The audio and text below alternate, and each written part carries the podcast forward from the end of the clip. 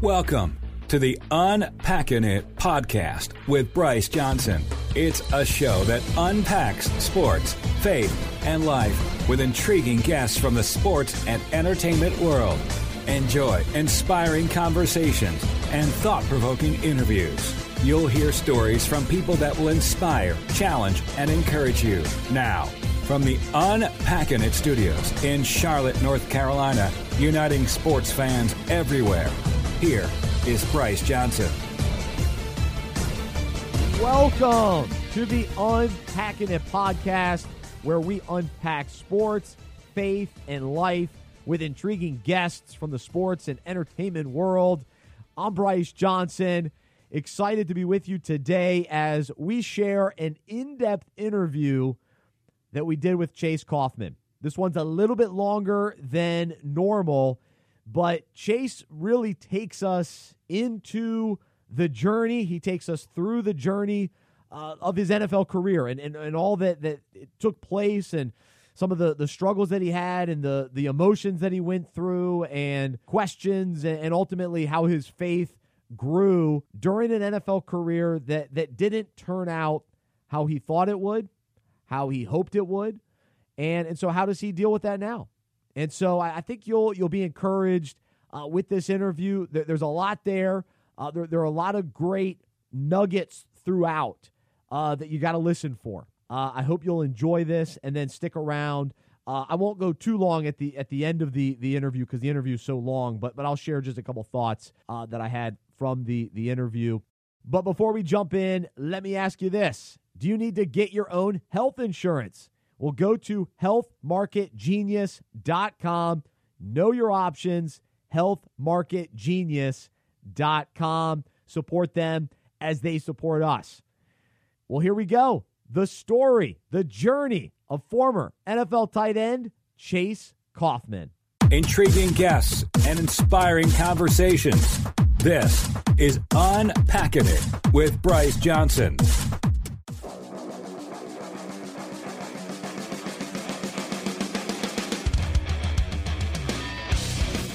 And joining us now is former NFL tight end Chase Coffman. Chase, thanks so much for joining us. How are you?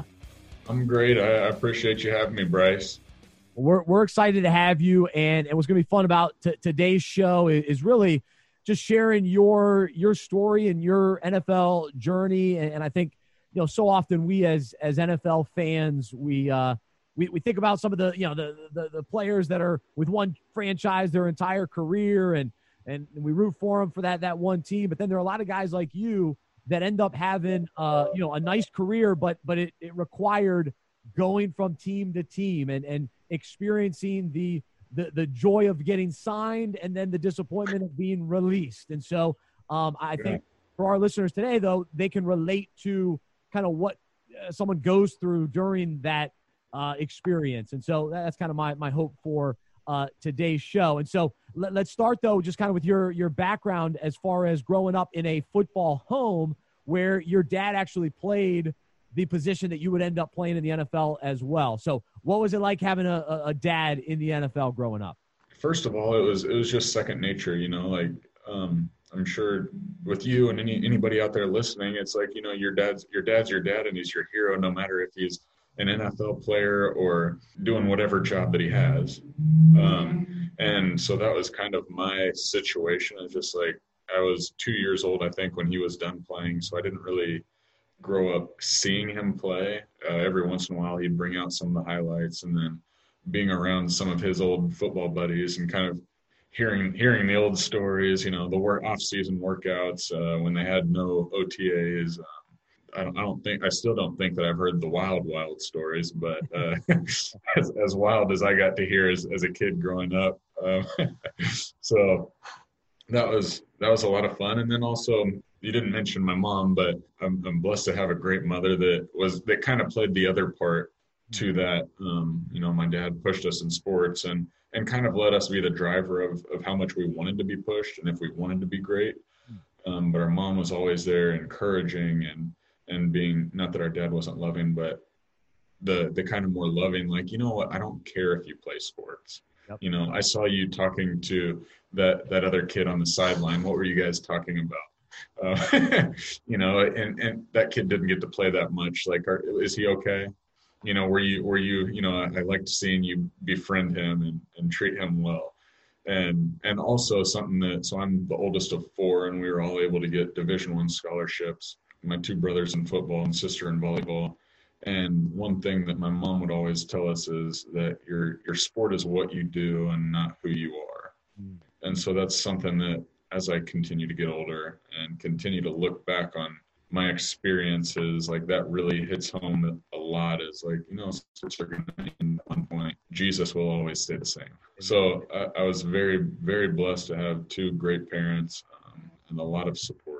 And and so you, you did end up you know playing football and and because you're also a basketball player as well, from what I understand. And, and so you chose to to play football at Missouri and, and had a great college career, which ended up leading you to the NFL. And and so at what point in your playing career did going to the NFL become a, a kind of realistic option? I'm sure you thought about it since your dad played yeah. NFL. Yeah. Did it become kind of a realistic thing for you? Yeah. So kind of to backtrack on that, like I think for for every kid, you know, their goal is to play major league sports and whatever their favorite sport is.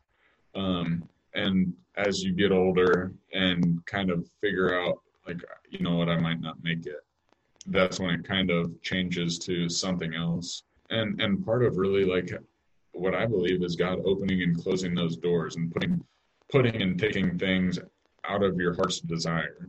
And so for me, it, was always like, you know, like why wouldn't I make it? Hmm. Right. And luckily I was able to have that success at an early age. Um, into high school and get opportunities to go to division one which was uh, expected at that time you know, not really seen as like, man, this is a opportunity of opportunity. Kids get to do this. And then my freshman year and sophomore year really started becoming like, okay, like this is a pretty neat opportunity. It is looking more and more like I will be able to continue to pursue this in the NFL. So my freshman year, I, I had like 47 catches and was a freshman All American um, which I mean, how many freshmen get to play? So it was an awesome opportunity just just for me to get to play and then to actually put up enough stats where I would be regarded as something like that, and then continue to just build on it and build on it with really a, a great group of coaches, a great staff, and, and a lot of and guys that I didn't really pick to be around me at Mizzou at the time and you don't really know what you're getting into. Um, I did a lot of praying and pros and cons list. I wrote a paper in my high school English class, kind of listing out my top four and, and what all those opportunities would provide and likes and dislikes. And, you know, praise the Lord, ended up picking Mizzou where, where I was able to have, have again, great teammates um, that all kind of worked hard, got into the system and we're doing the right things um, for the most part on and off the field. And so, following that that career at at Mizzou, it, it led to a, a third round selection by the the Cincinnati Bengals, and you know, I would say you know top top three rounds, the expectations are are, are pretty high, and and and yeah. you know that's that's a, a valuable pick, no question about it. And so, what was that like you know being drafted that high and, and going to a franchise with that that level of, of expectation yeah so um i mean I, again like i look back on that as like i was pick number 98 which was that year the last pick in the draft to the cincinnati bengals and most people would be extremely pleased with pick number 98 i'm sure but for me it was kind of like a, re- a really frustrating and tough period in my life hmm. so um, kind of to to build up to that. My senior year, I caught 90 passes, um, was All American, Mackey Award winner, which is the tight end award in college football. I broke my foot the very last play in overtime of our of our bowl game. So the last play of my college career, I broke my foot. I wasn't able to do anything in the combine. wasn't able to do any pro day workouts, and kind of leading up to that, seeing other people's uh, draft stock rising and and this and that, and really coming from a spread offense where I didn't put my hand in the dirt a lot, trying to seemingly play catch up and like like I you know I think that I'm the best tight end in this draft class, which I'm sure there's a lot of people that thought that same thing for the, for themselves or you know whatever case. But being a 22 year old young man, you know you you think you're at the top of the world and the best thing since uh, sliced bread. So uh, I, I it was it was really frustrating for me. And there there was um, that year there was the first two rounds were on the same night. I think the rest of them were the next day. And so I, I was really expecting to go in those first two rounds at least, and then kept kept dropping and dropping almost out of the third round. When I finally got that call from Cincinnati, it was kind of a relief and had to look, okay, like Cincinnati, Cincinnati, Ohio, where where is Cincinnati in Ohio? Um, I know it's still kind of Midwest, but I've I've never I'm not familiar with that part of the country. So kind of figuring that out. Who's who's my head coach? Who's my quarterback? Who's you know the guys on the team that I that I already know of? What kind of offensive system is it? Um, Jonathan Hayes was my tight ends coach there, and he had played in Kansas City with my dad, so I had you know kind of a connection in that, and actually lived somewhat right down the road from us here just south of Kansas City. So I, I was pretty excited about that opportunity and the fact that they well, they said at the time, you know, we haven't really used a tight end to to be a big part of our passing game, and we'd like to try to try to do that. And then getting there and kind of going through OTAs, and they still held me out a little bit because of my uh, previously broken foot. So I really didn't get that much of a taste of putting my hand in the dirt and blocking and, and doing all the things that I was asked to do until the beginning of training camp. And that was another really tough time. at one point we had we had five tight ends on in the training camp, and the three guys ahead of me and the other rookie, they all got hurt. Two of them career-ending, no, not career. Ending, one of them career-ending, one of them season-ending, and the other one just for a couple days. It was just me and one other rookie pay, taking first team, second team, third team, uh, special team, scout team reps. Wow. during two days when they used to be, you know, both padded practices, both, you know, two and a half, three hours long. And I was like, man, I, I at least I got my signing bonus because this might be it for me.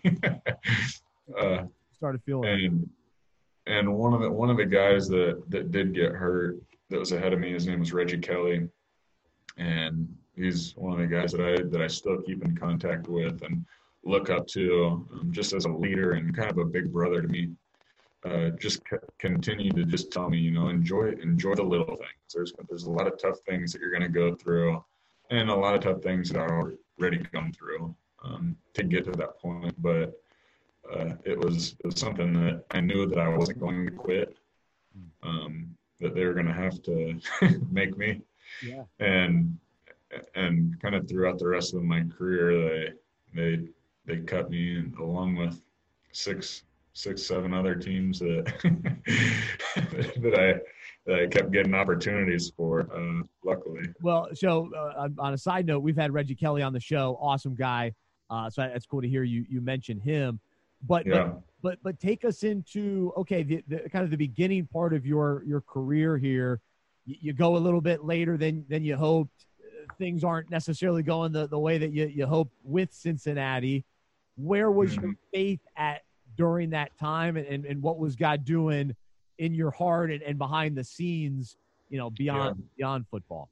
Again, kind of to back up and, and I grew up in the church, uh, going to church every every Sunday with my parents. Um, I had some good friends that parents and family Christians, and uh, once I got to college, that was kind of the first time that I had been away and kind of making that decision on my own was a little bit spotty at first going to church, uh, especially playing on Saturdays, and then the opportunity to kind of get together with friends after the after the game, um, and then church being early.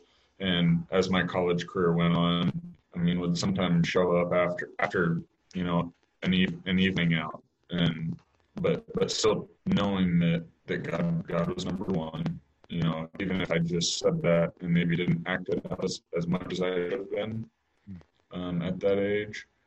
And then as I got to the NFL, Reggie Kelly again, along with Andrew Whitworth, who um, I think is I think is still with the Rams, playing with the Rams. He's their left tackle. and a couple other guys. There, each each team that I've been with has had kind of a a small group, right, and a chaplain, and you meet usually once through the week, kind of keep up through the week, checking checking in with each other. How's how's your faith? What are the things that you're going through? Because you're taken out of your environment, really, in your element in a new city. You don't really know the guys around you. Everybody's not really attached like you were in college because everybody that's that's been around for more than one year understands the business of the game and that you know that roster is going to be pared down from 90 to you know 53 and and it's hard to it's hard to get attached to guys and really create relationships through that with the turnover that there is in the NFL but continue to do that continue to go to the chapel service every Saturday night before the game at the hotel. And and I still don't know that I was putting God first, um, even though I I say that that was number one in my life, and that's something that I think is um, a lifelong journey, and, and I'm still trying to do. Yeah. But um, I I didn't play at all my rookie year. I was on the 53 man roster, but um, only 47 suited up, and I I didn't suit up for one game, and um, they ended up putting me on IR with four games to go because of some bone spurs that probably needed to get cleaned up. Um, and we were making a playoff run, and they just wanted that roster spot to bring somebody else in that they knew that would contribute. And so, just like, all right, let's just get you ready for next year. And so, going into that next year, they drafted Jermaine Gresham uh, from Oklahoma in the first round. And for me, that was kind of like, golly, like I thought I was going to be your guy and then kind of changed to okay like I, I, I went to mizzou with martin rucker. He was another all-american. We had a great two tight end system that you know we just killed people with. And you know how many teams have the secondary or defense to stop two good pass catching tight ends that can be uh, flexible and and do a lot of things? And ended up getting cut that second year and uh, put on practice squad signed back with the Bengals on practice squad, and um, we ended up releasing one of the guys about halfway through the season that was that was on the roster and bringing me up, and I got to play five out of the last eight or nine games that I was on the roster. Just kind of been like some spot duty and on offense and a lot of special teams, which was like, you know what, like, and playing on special teams, that's a whole different animal. You kind of got to flip a switch and, you know, be ready for anything and be ready to dish it out at, at any time. Uh, so that was that was kind of like you know what like I'm I'm here to make make this team be on this team for the long term and you know show them that I am worthy of playing being on this field.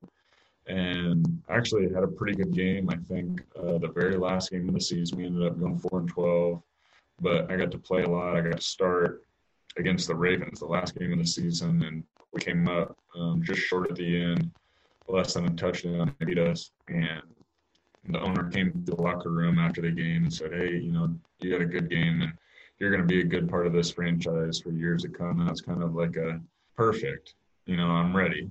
And then we had the lockout, still working out. I, I got married that off season um, to my wife, who was my high school sweetheart stay together through college. And, um, got to got to spend a lot of time back here in Kansas City, um, staying in shape, getting ready for whenever they would uh, the lockout would end, and and we would were able to go back to work. And so went through camp that year. I felt like I had a pretty decent camp, and ended up getting cut again. And they sent me back to the practice squad for the full season. And you know, each time that I got cut was just like, you know, what the heck? Like this is ridiculous. And and because of that, kind of grew a little bit sour towards Cincinnati and like upset at them. And you know, I'm sure there was a lot of things that I still needed to work on and get better at. But kind of going back to what I said earlier, I was 22, 23, 24 years old and thought I was, you know, the best thing and should have every opportunity because of what I had done in college. Mm. And so after that year, I spent the whole year on practice squad and then got signed by Tampa Bay that offseason. Greg Schiano was head coach. Um, I figured I'm going to start on square one with everybody. And I'd grown up with Josh Freeman, who was their starting quarterback at the time. So, like, man, I got a great opportunity down there. And they ended up signing Dallas Clark uh, at the very end of OTAs. So, like, my reps went from like here to here immediately. And and they cut me 12 days into camp. Got signed by the Atlanta Falcons. I got signed the week, the day after their first preseason game. So I spent the the second third preseason game in Atlanta. I felt like I practiced well, I played games well, especially on that short notice and the opportunities that I got, and got cut from the 90 down to 75. Usually those guys are like, all right, like your career's over if you get if you get cut in that cut. You don't even get to play in the fourth preseason game. But went home. They called me the very next week after they had made the final cuts and said, "Hey, we want you on practice squad."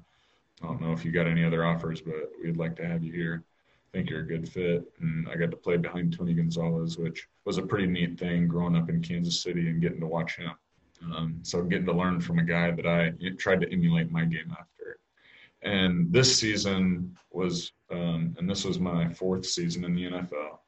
And this was where I feel like my biggest faith turnaround or leap was. So they brought me back on practice squad. I was doing doing great. All the coaches, you know, each week are like, hey, you know, keep doing your thing, keep working hard. Uh, people in the building are noticing, and it's not, you know, if you're ever going to get an opportunity, it's when.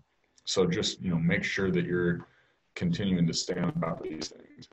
And so, um, sure enough, uh, right after the halfway point of the season, one of the guys ahead of me in the tight end room got hurt, and I was like, okay, like here it is. it was it was the game was at New Orleans, and so I was at, at home in Atlanta with with my wife watching the game, and like as soon as it happened, I was like, yeah, that's you know, it's bad. He's out.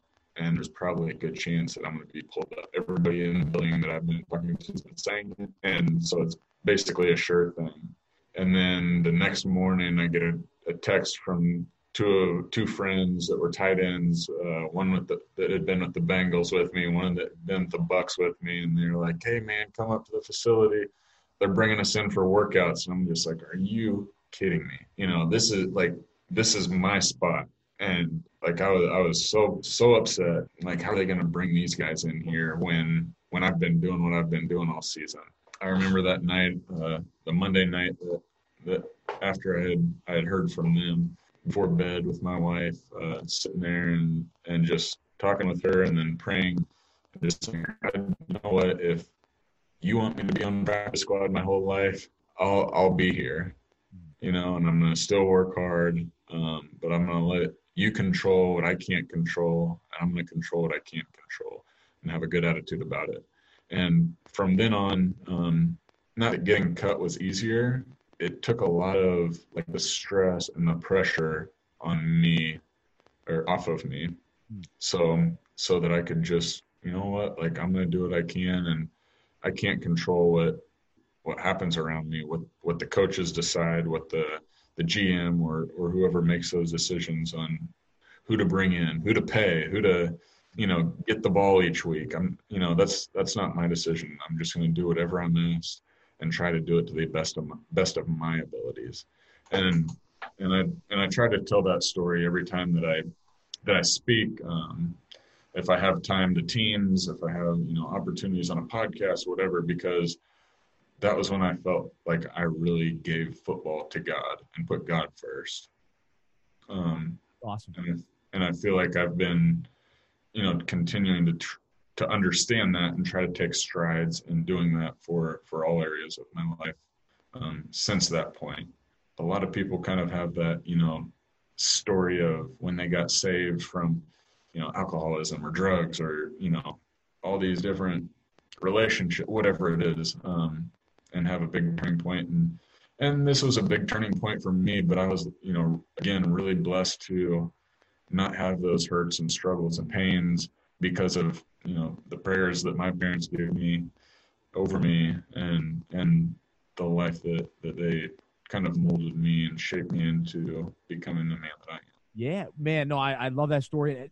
No, so I appreciate your your story and perspective because I, I, can relate to that a, a, lot as well. And and I had a I grew up in a Christian home and, and had that pivotal moment to where I realized that my radio career was my own idol and what I was holding on to so tightly and, and wrapping my identity around it and and all mm-hmm. that sort of thing and had to get to that point of letting go and, and allowing God to, uh, to to have it and not not hold it so tightly. So so I absolutely um, relate to that. And, and I think for all of us, we all have, you know, our own types of, of idols. Sometimes it's, it's work related and, and for others, it's, it's something mm-hmm. different.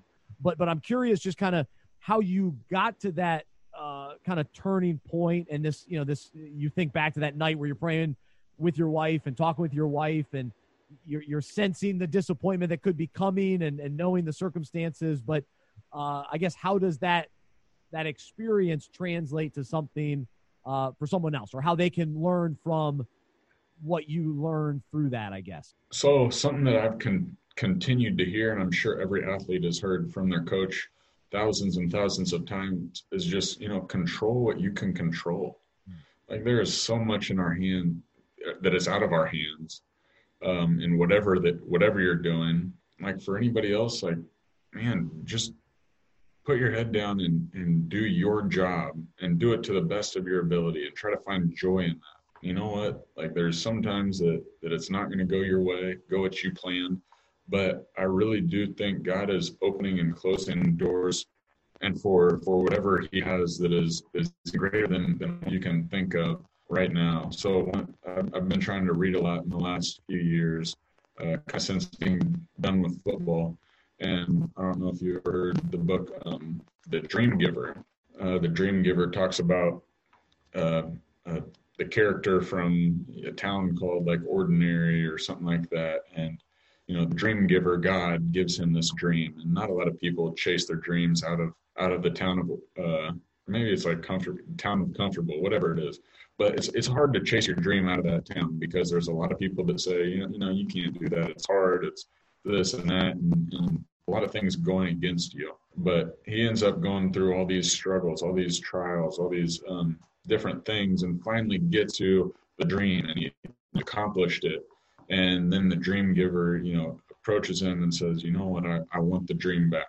You know, I want it here. Uh, you know, it's it's time to give it up." And the character realizes, you know, like, am I am I doing this for the dream, or because I love the dream giver, because I love God? Mm-hmm. and ends up giving the dream up and then the dream giver god gives gives the dream back to him even bigger and and better and greater than what he had ever even thought it would, would become. And and i kind of see that as my football. Like football was that was that was my my, my big dream. That was that was everything for me and you know i made it there and like i told you about the draft situation and going in the third round instead of you know, potentially a first round pick or, or a second round pick even. Um, and then kind of the struggles throughout throughout my career. I think I got cut 12 times and played with six different teams over eight seasons. And like seeing other guys get opportunity. I'm like, man, like I'm so much better than that guy. Or he got a he got a big contract. Like, what the heck? Like what and and seeing them, you know, either act crazy on social media or act crazy, you know, and and whatever whatever they're doing that they're being shown on. They don't deserve this stuff. And then kind of after that point with the Falcons that I mentioned, like, you know what, like good for them. Good for them, whether they deserve it or not.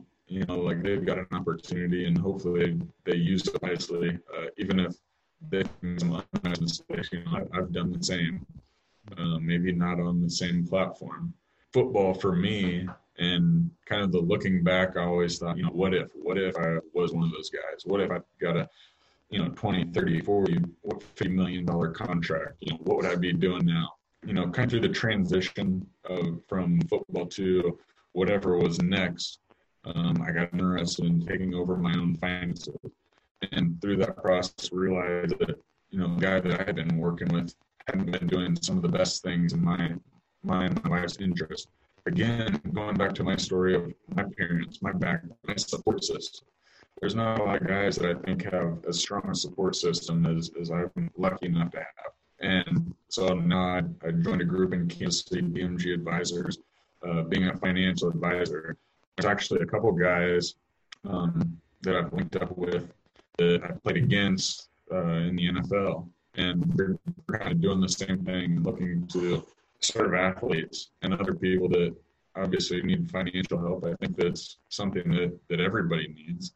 You know, I don't think that there's a chance in the world that I would have got into this had I been that guy that I wish that I was. I'm still just under two years in, and there's a huge, long, difficult road ahead uh, to, to be what what the world sees as successful in this field. But you know, I've I've looked back and gosh, you know that that training camp I told you about. Some of the like uh, eight, eight NFL training camps. I've I've done some hard things before. On top of that, I have three little kids, six six four and one. So I mean, it's it's just continuing to do small things correctly and consistently every day that you know may not make a, a huge impact today, this week, this month, maybe even this year, maybe maybe not even in five years, but ten years down the road, you know, twenty years down the road, my kids have grown up to be um, hopefully walking in my in my, my wife's footsteps and, and even better. And that's kind of the the thinking that I'm trying to do now is you know that long term thinking and kingdom and thinking instead of the worldly view.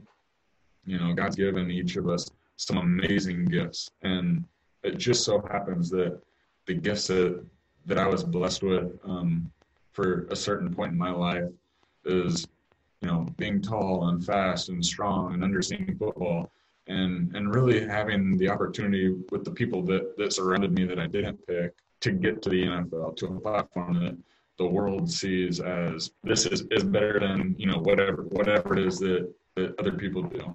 And so trying to continue to build on that, use my faith, use the platform that I that I was on for, for a moment to continue to pour into others and encourage others and and do my job well now. I, love it. And and I do want to talk more about uh, your job now and, and kind of NFL and finances uh, for a moment. But but let's let's just kind of finish the the NFL career story. Yeah uh, because we left off in Atlanta, and yeah. now your perspective is different. Your your heart is more mm-hmm. open to what what God's doing, even kind of through your your NFL experience. But you still yeah. end up playing for the Titans, Seahawks, and Colts to kind of wrap up your career. So, what did you learn, and what was what was the experience like with those three teams? Yeah, so um, Atlanta was kind of the first place that I really felt like I fit. You know, we had Matt Ryan at quarterback, we had Julio Jones, Roddy White, uh, Mike Turner for my first year, Steven Jackson for the second year, but kind of Tony Gonzalez being the tight end that he was, and, and again, me from a young age trying to emulate that, the offense fit me great. And him being in his 16th and 17th year, the two years that I was there, I got to take a lot of reps because he knew exactly what he was doing. They trusted him to do it, and they wanted to to bring me along. So, um, it was an offense that fit me well. Uh, had a great, great bond with Matt Ryan, um, but unfortunately, that only lasted in practice because Tony got all the rest of the games. but but there there was some opportunities that I had, and I felt like I made the most of those. After my second year, they for whatever reason decided not to re-sign me, and Tony, uh, Tony Gonzalez had retired after that year, and they they decided to go a different direction and we had our, our first child, our daughter, that February after my fifth year in the NFL. And this was the first year that I hadn't got the opportunity to be on a team during OTAs. And looking back on it, it's like, man, what a blessing that I that my wife and I got to spend this time back home in Kansas City with our daughter for for that extended period of time instead of having to, you know, have a baby, move, either my wife stay with you know with our daughter here here at home and me go to whatever city, not knowing if I'm going to make the team. Ended up that year, uh, got called three or four days before the first preseason game by the Titans. Uh, and they signed me and ended up playing in all four preseason games, having a pretty good preseason. And they cut me at the end of training camp. was just like another, you know what? Like I, I had a I had a good training camp. I did what I could control, and my my tight ends coach there was Mike Mularkey at the time, and another one of my favorite coaches. and Christian man. He he spoke life into us. He said, you know what, I'm not ever gonna cuss you out unless I feel like I'm just so upset with you for not giving effort because of the opportunity that you have. I know that you're going to mess up. So he, he played, he was a tight end. Um, actually, another tight end that played with my dad for a little bit in Minnesota, been a head coach, been an offensive coordinator, and now his only job was to be a tight ends coach. And he did that really well and understood, you know, the player as being a player of it. He's like, I, know that coaches that cuss you out are not going to, that doesn't help do better. You know that you messed up. That's what I try to do. Just do my job every day. I had a wife and a and a daughter to take care of. and they ended up, like I said, cutting me at the end of training camp. Guy gets hurt second or third week of the season, and I get get back on the field. They called me back, brought me back for the rest of the season, and I got got to play quite a bit, suit up quite a bit, the most that I had suited up in my career in a season so far. This is in my sixth year, and got to play a lot of special teams. Got to play behind Delanie Walker, another tight end that that fit my style, even though he's a little shorter than me, but pass catching tight end and and a lot of the things that he did were pretty similar in what I was doing. So um, it was a pretty neat opportunity for me. They ended up not signing me um, back that season. So next off season, kind of go through the same the same process of what the heck, where you know where am I going to go? Am I ever going to get a call again? We got pregnant again at that time, and we're expecting our son in October, our second child. Uh, get get called very first day of camp by the Titans. They have five tight ends on the roster.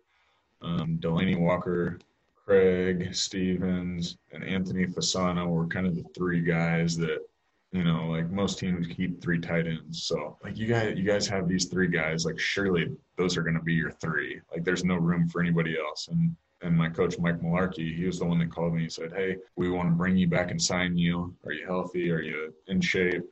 like, yeah, of course. I've been working out. I've been staying ready. And he said, "You know what? Like we have these three guys. They're probably going to be our guys, but."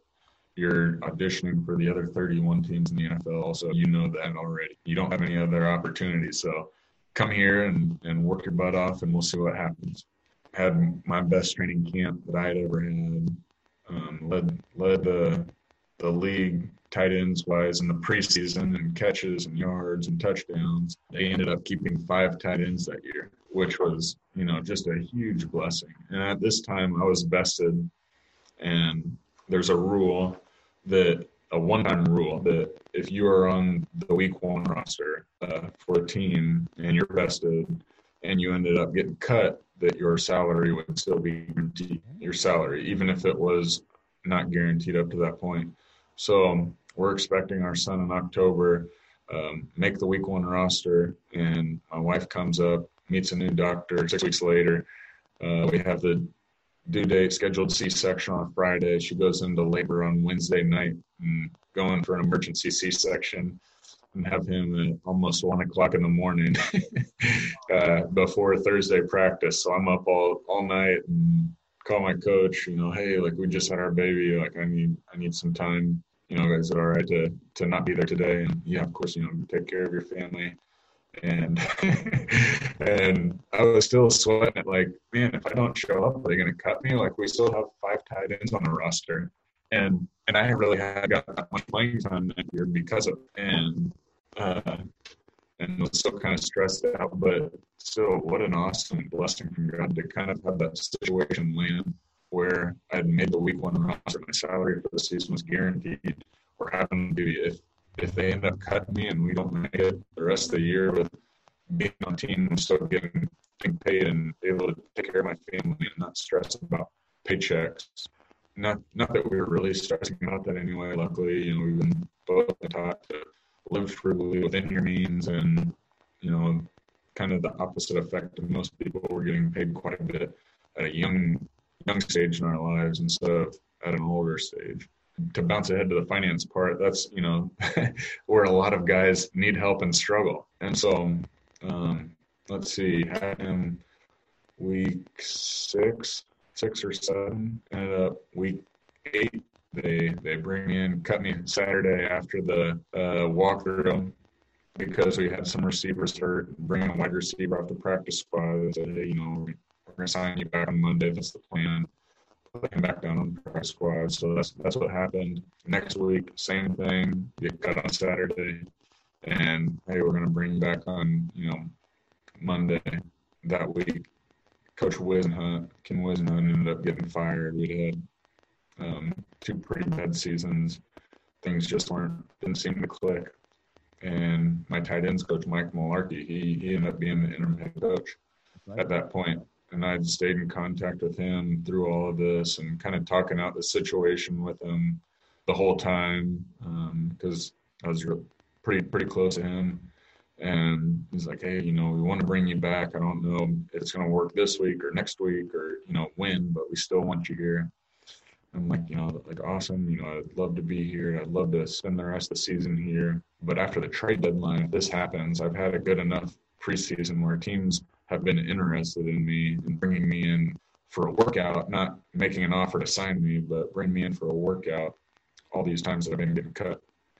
And I said, no, no, no. You know, we're having our son here. I, I, want, I need some stability for my family to take care of that situation.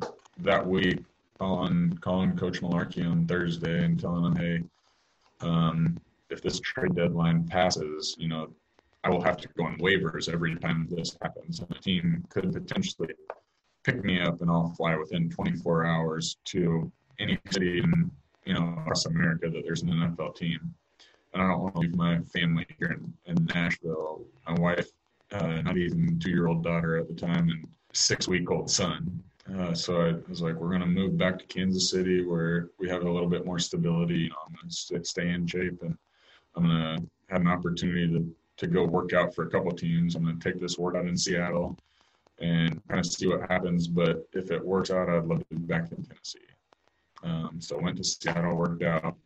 That next week, uh, didn't get signed, um, but they said they liked me if the opportunity came up. So spent ended up spending three weeks at home.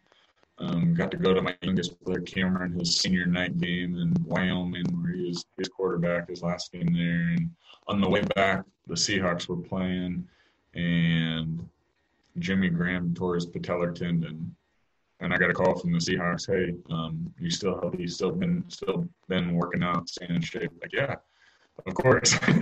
and and so they flew me out the next day. Uh, after well, I was driving driving down through Nebraska or Iowa back home with my family, and you know and and my wife ended up coming up the week after. They signed me up in Seattle. I stayed there for the first week to kind of get get my head straight, get a hold of the office a little bit, and spend a whole lot of time diving in before they got there. Um, luckily, I had family back here in Kansas City to help out with her. And so my mom and wife and two kids flew up to Seattle that Monday night after I'd been there for a week. Uh, that day I'd signed a lease after I got out of meetings and stuff, got another rental car for them, and picked them up from the airport that night, got back to our, our apartment, and the next day they called me and cut me. and I was like, "Are you kidding me?" You know, you know what? At least, you know, I'm I'm controlling what I'm controlling. At least it's a one more one more paycheck, and uh, we've never been here in the northwest part of the country. Let's just enjoy Seattle. Um, I don't want to be running around and and crazy. If another team calls we'll just fly back home and then I'll fly out from there. And so just kind of enjoyed the Seattle area for a little bit, went around, um, let my daughter play on some parks and, uh, and it's a beautiful, beautiful area. It really never gets below freezing and a little misty and rainy during the winter months, but uh, it was a lot of fun to kind of get to know that area for that week. And then guy that they had brought in in my place ended up getting hurt that that week, and they called me back and said, "Hey, are you know are you still healthy?" I was like, "Yeah," and I'm also still right down the road, so I'll be up there in a little bit. Uh, they signed me back for the rest of the season. Got a little bit of playing time. Week 17 of the season, we are playing at Arizona and got to catch uh, a touchdown pass there, um, which was Russell Wilson's franchise franchise setting record setting touchdowns in a in a season ball. Oh, and uh, during the game, I didn't know that, but you know, catch the touchdown, of course, run it over, give it to the equipment manager, and hey, hey, can you hold on to this? Like, I want to keep this ball. Yeah. And so the next day, go in, and he's like, hey, Chase, Chase, we got, hey, I have something to ask you. So this is the situation, Russell. You know, this is what season, season record touchdowns the season ball. Um, do you, do you mind if we give this one to him? And we'll just paint up another one real nice where nobody will ever know the difference. So that's what you got so, behind you. I saw that. So here, here we go. Here's here's here's the fake. cool. Hey, that's all right. It still represents it. But yeah, um, it was a pretty neat opportunity and a great great organization. Um, Coach Carroll Schneider, the GM, um, and the players on the team that were captains and leaders on, on that team. I mean, it's no wonder that they have had the success that they've had and sustained, sustained that. Um, so they ended up not signing me after the season. We ended up losing to the Carolina Panthers, and Cam won MVP, and they went to the Super Bowl. Um, and it's been another offseason kind of wondering, you know, what is another team going to sign me? I'm going into my eighth season. Uh, I've made some plays here and there, but not really like anything break out or standout where team's like, you know, hey, this guy's going into his eighth season. Let's make him the future of our program.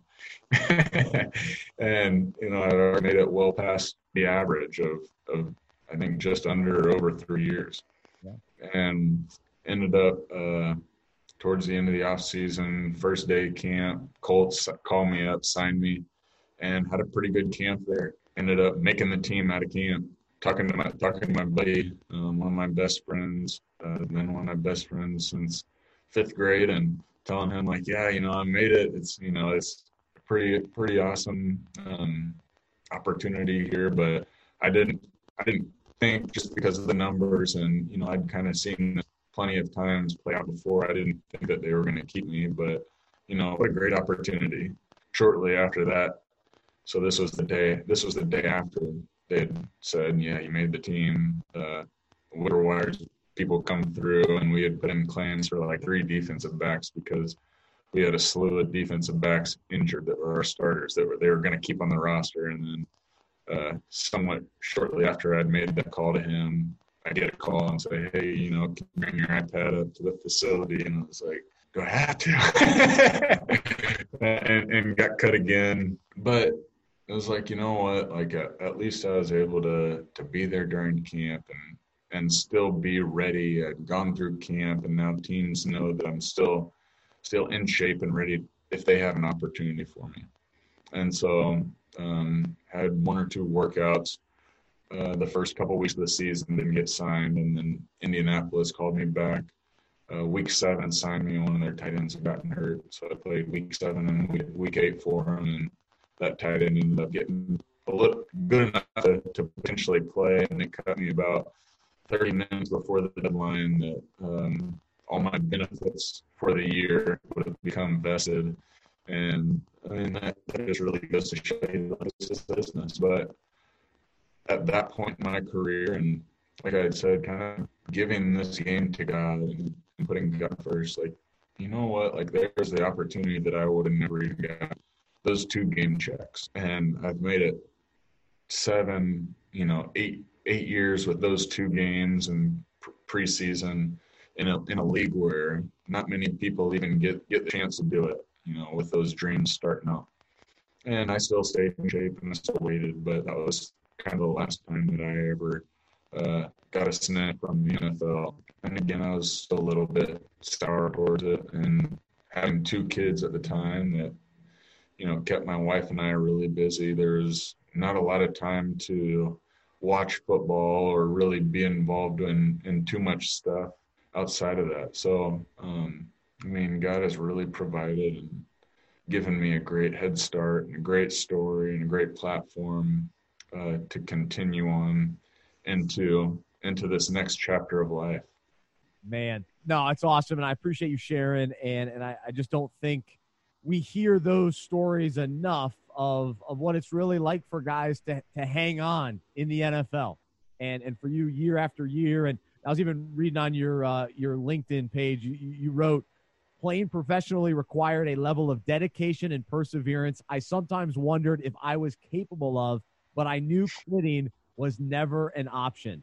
And and and really, it's, it's guys like you that have that mentality that that are able to you know kind of get through the the cuts and, and to keep coming back year after year whereas there are some guys that say all right forget it i'm done that, that mm-hmm. first cut i'm i'm, I'm not going to work out anymore or whatever um yeah. but to play as long as you did and to get all those opportunities just as a fan it's cool to hear about and uh, as hard as it was to also recognize man you still got to be in the league for that long and to play with guys like Tony Gonzalez and to experience all that you did and to now, you know, catapult yourself into a financial career where those relationships will help and, and all those connections and all that that, that you learned through that uh, will benefit you and your clients now in the financial realm. So, um, so yeah, so a lot of cool takeaways from from your story. So I appreciate you sharing that.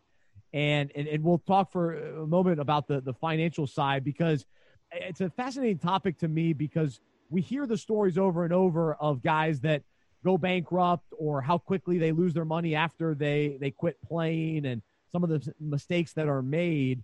And and i guess my question was always how come the guys don't learn from the guys before them? And why do we continue to see the same patterns?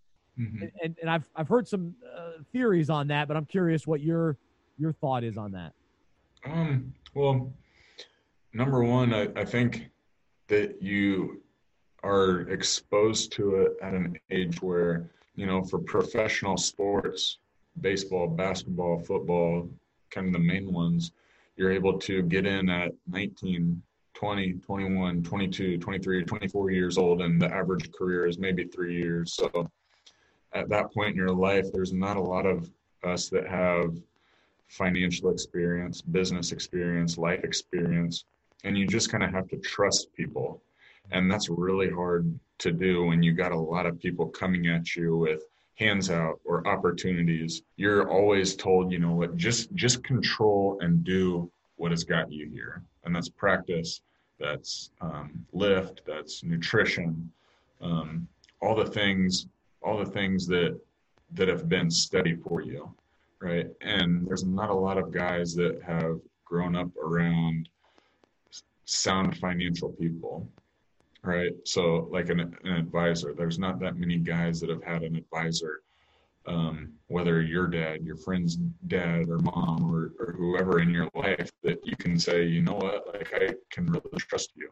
And there's a lot of agents there's a lot of financial advisors there's a lot of insurance i mean all kinds of people that are uh, you know the nfl and professional sports is something that there's a, a big microscope on and it's fun to be around and it's a fun environment it's a fun atmosphere. It opens a lot of doors that you know other industries don't have opportunities to get into or people have an opportunity to be a part of this this party or this event or nike under armour adidas uh, you know all the you know women all everything that's tempting to a young man.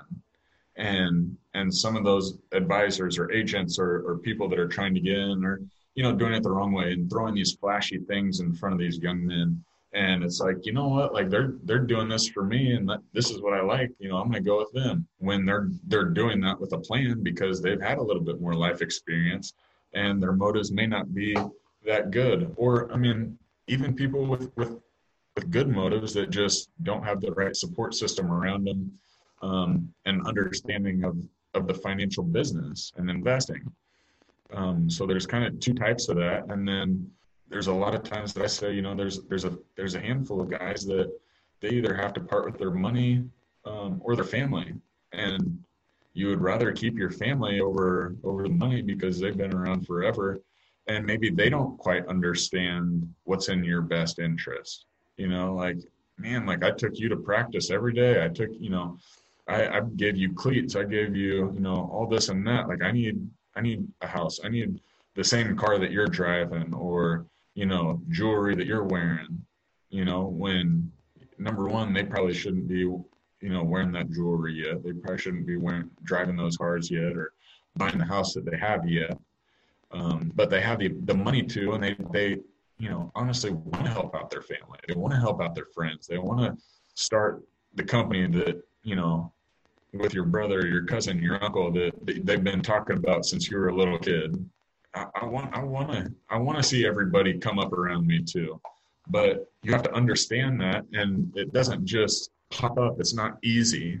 You know, they they also didn't go through, you know, the training camps and you know the cuts and um, you know the conditioning that you did maybe, uh, whatever that is, and and and that stuff takes time. It takes time to grow a business takes a lot of work. You didn't just get to the NFL or whatever major league sport it was. Like you put in lots and lots of years of time and effort into that. And it just so happens that, you know, because of your age, that kind of limits those things. And in business, you know, you can say, well, you know, I'm old and I have the opportunity to start a business now and I want it to be successful because I'm old enough to start a business in reality, like you have to put a lot of work into it and and care for it and nurture it and and go around and and continue to do things that that people say and that you you should know that make that become successful before it actually becomes successful. Even when it seems like there may not there may not be a chance that this meeting with this guy is going to pay off. And and that's kind of something that that I had to do with working out in the off season. I didn't know if there was going to be another call. Yeah. But I had to keep working out and running routes and you know agilities, conditioning, um, lifting weights. Even though that I I knew that there may be an opportunity that that I was never going to get a call again mm. because that was something that was on my heart and I wanted to be ready for the opportunity when it came and you know coming into business now into financial advising you know that's I, I, just talked about meeting with people when you think that you know what this this may not lead to anything. You know why, why am i seemingly wasting my time when i could be meeting with somebody else or you know spending time with my family or, or whatever that is for whoever. But one another thing that my my dad told me that i still hold on to uh, there's i think it was i think it was in tampa bay when they just signed uh, Dallas Clark. It's like, why? Why should I even report to camp? You know, like all my reps have gone down. I know that they're going to cut me. You know, it's just a matter of you know w- which day should I just tell them that I don't want to come so I can have an opportunity with another team. And you know, praise the Lord, the opportunity came with a great team in the Falcons that fit me well that year. But he said, you know what? If there's even a chance that you'll make the team, are you going to show up? Said, "Yeah, you're right. Like I, I have to go. I'm not going to quit. You know, uh, I'm part of this team, and you never know who's going to get hurt when, and and I have to show up and make sure that if there's a chance that I will make this team, that I do everything in my power that I can control to make sure that it works, and and that's continued to to push me along all the way up to this point, and you know, hopefully, I'll have tomorrow too." Amen. Amen. Man, what I, I can relate uh, as well to to that mentality, and and I think for those listening, just the the idea of of staying ready, and and it's kind of cliche in in sports, but I think you're you're a great example of that. That yeah, you you may not get the call, but you better be ready because when that call does come, or if that call does come, you, you got to go. And, yeah. and and even uh, you know, for for me being in ministry I, have a lot of donor meetings, and some of those don't turn out. But I don't know which ones will and which ones won't. And so often mm-hmm. I've been surprised that the meetings that I didn't think were much ended up being so fruitful, and God used that conversation in, in tremendous ways. And mm-hmm. um, so I think there's a yeah, there's a parallel for all of us to yeah make the most of the, the season that we're in, stay ready, uh, yeah. and, and uh, even if it doesn't happen, it doesn't mean that that the value of being ready doesn't prepare us yeah. for it even in the future. So yeah, yeah, the value the value of going through that situation. That's right. Right. Like I mean, God God can be preparing us for something that we have no idea about. Lying lying just beyond that opportunity. But he's he's growing you and building you up so that you are ready for that. And he knows that, you know, you've been trusted with small things. So now you can be trusted with with even bigger ones. That that's it and and sometimes the rejection is what we need because it, it humbles yeah. us it, it points mm-hmm. us to him and our dependence on him and so when the calls yes. come there's there's value in that too so um mm-hmm. man no it's awesome so that we'll we'll end it right there because uh, that's a that's another great uh, message and principle to uh, to take away today. So Chase, man, this was an awesome conversation, and, and appreciate all the, the, the nuggets that I think we can pull away just to to encourage uh, ourselves today as as I listened and our listeners as well. So uh, so thanks for being willing, and uh, I wish you the best with your your new career in business and uh, and helping people out, and and especially in the financial world, which is so so key, and to uh, to help hopefully good stewards and generosity and, and teaching people uh, those, those principles as well. So so keep up the great work. Yeah, I, I appreciate it. Thanks for having me on, Bryce, and uh, yeah, keep keep doing the Lord's work, man. Absolutely. Well, there's Chase Coffman joining us here on Unpacking It. Intriguing guests and inspiring conversations. This is Unpacking It with Bryce Johnson.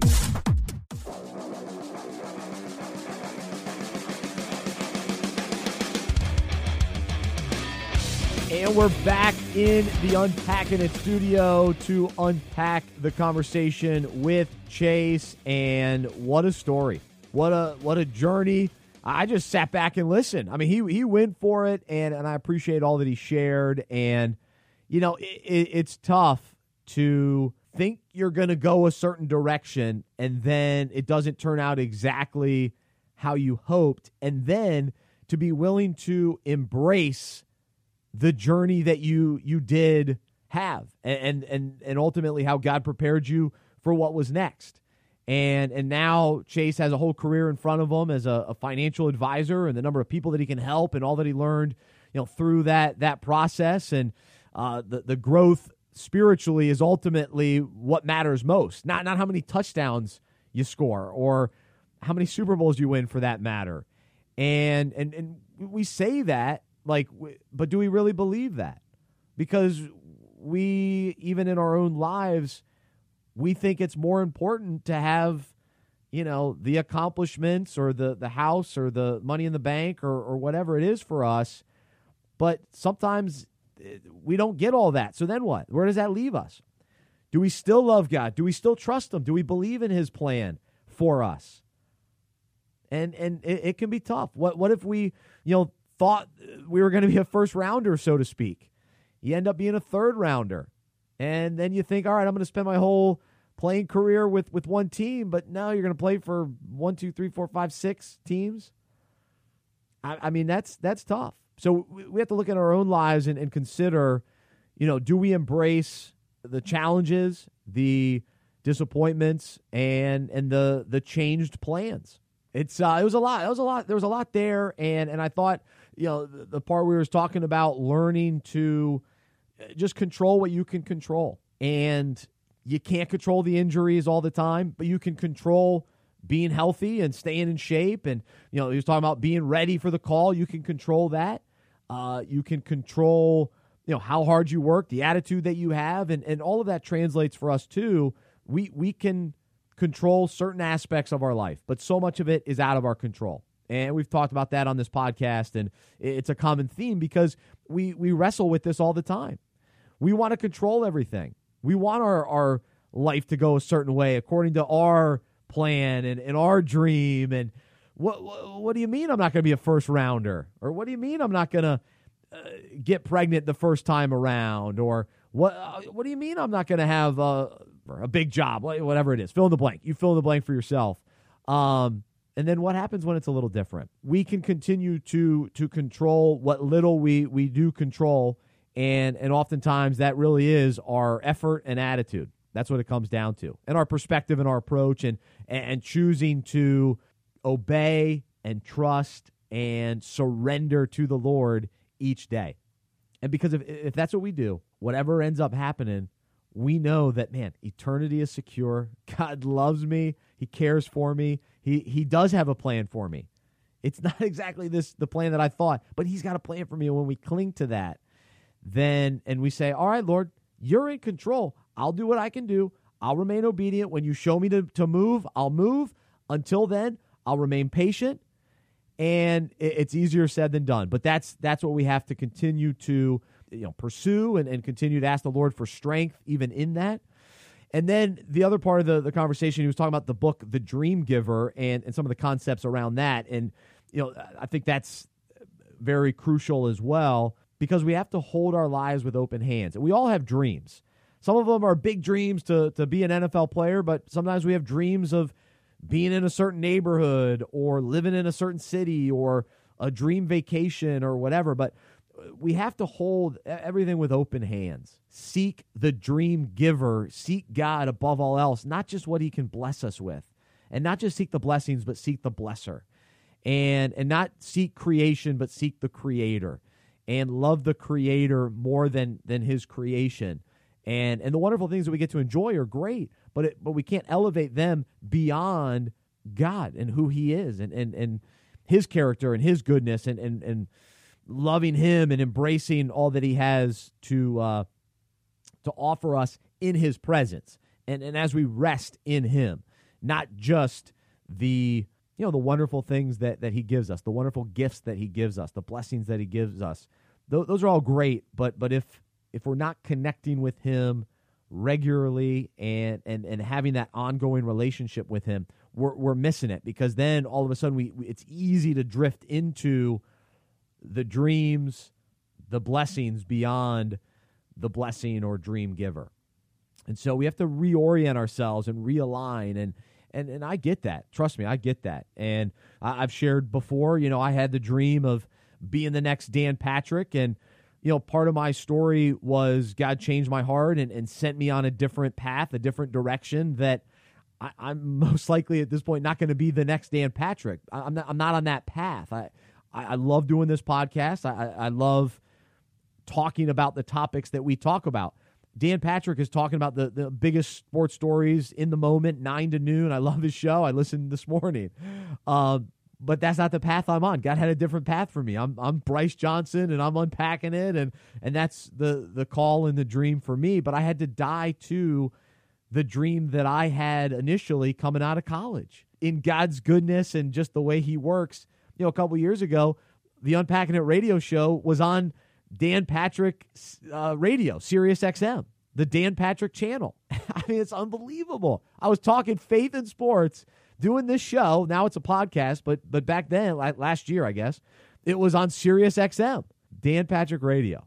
Uh, so God does amazing things, and so you know, for Chase, he's got his own journey, and, and, and you heard some of that, and his story's not over. My story's not over. Your story's not over.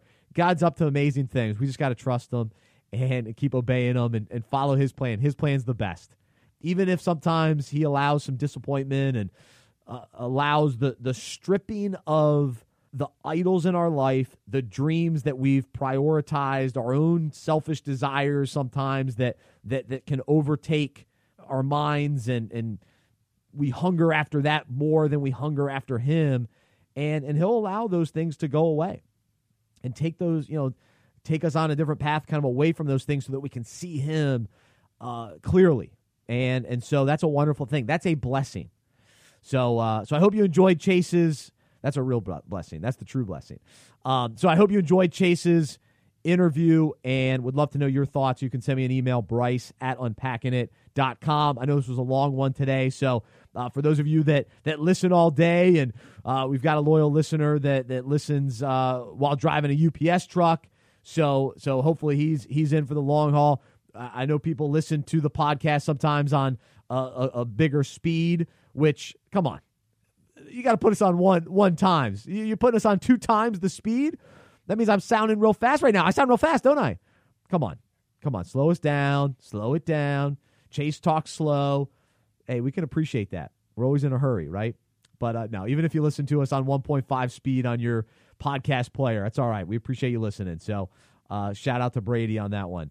But uh, but anyway, have a great one. And uh, as always, I'm a sports fan who follows Jesus. I believe in the good news that He died on the cross for my sin. He was resurrected, and through faith, I have been saved by His grace. I hope that is true for you as well, and I hope you'll join me as we live life as sports fans who follow Jesus together. Have a great one. We'll talk to you next time right here on the Unpacking It podcast. For more information about the show, our events, and other resources, visit unpackingit.com. That's U N P A C K I N I T.com. We hope you are encouraged, inspired, and challenged by what you heard today. To support our show and Unpacking It Ministries with a financial gift, visit unpackingit.com slash donate. We look forward to unpacking sports, faith, and life with you again next week.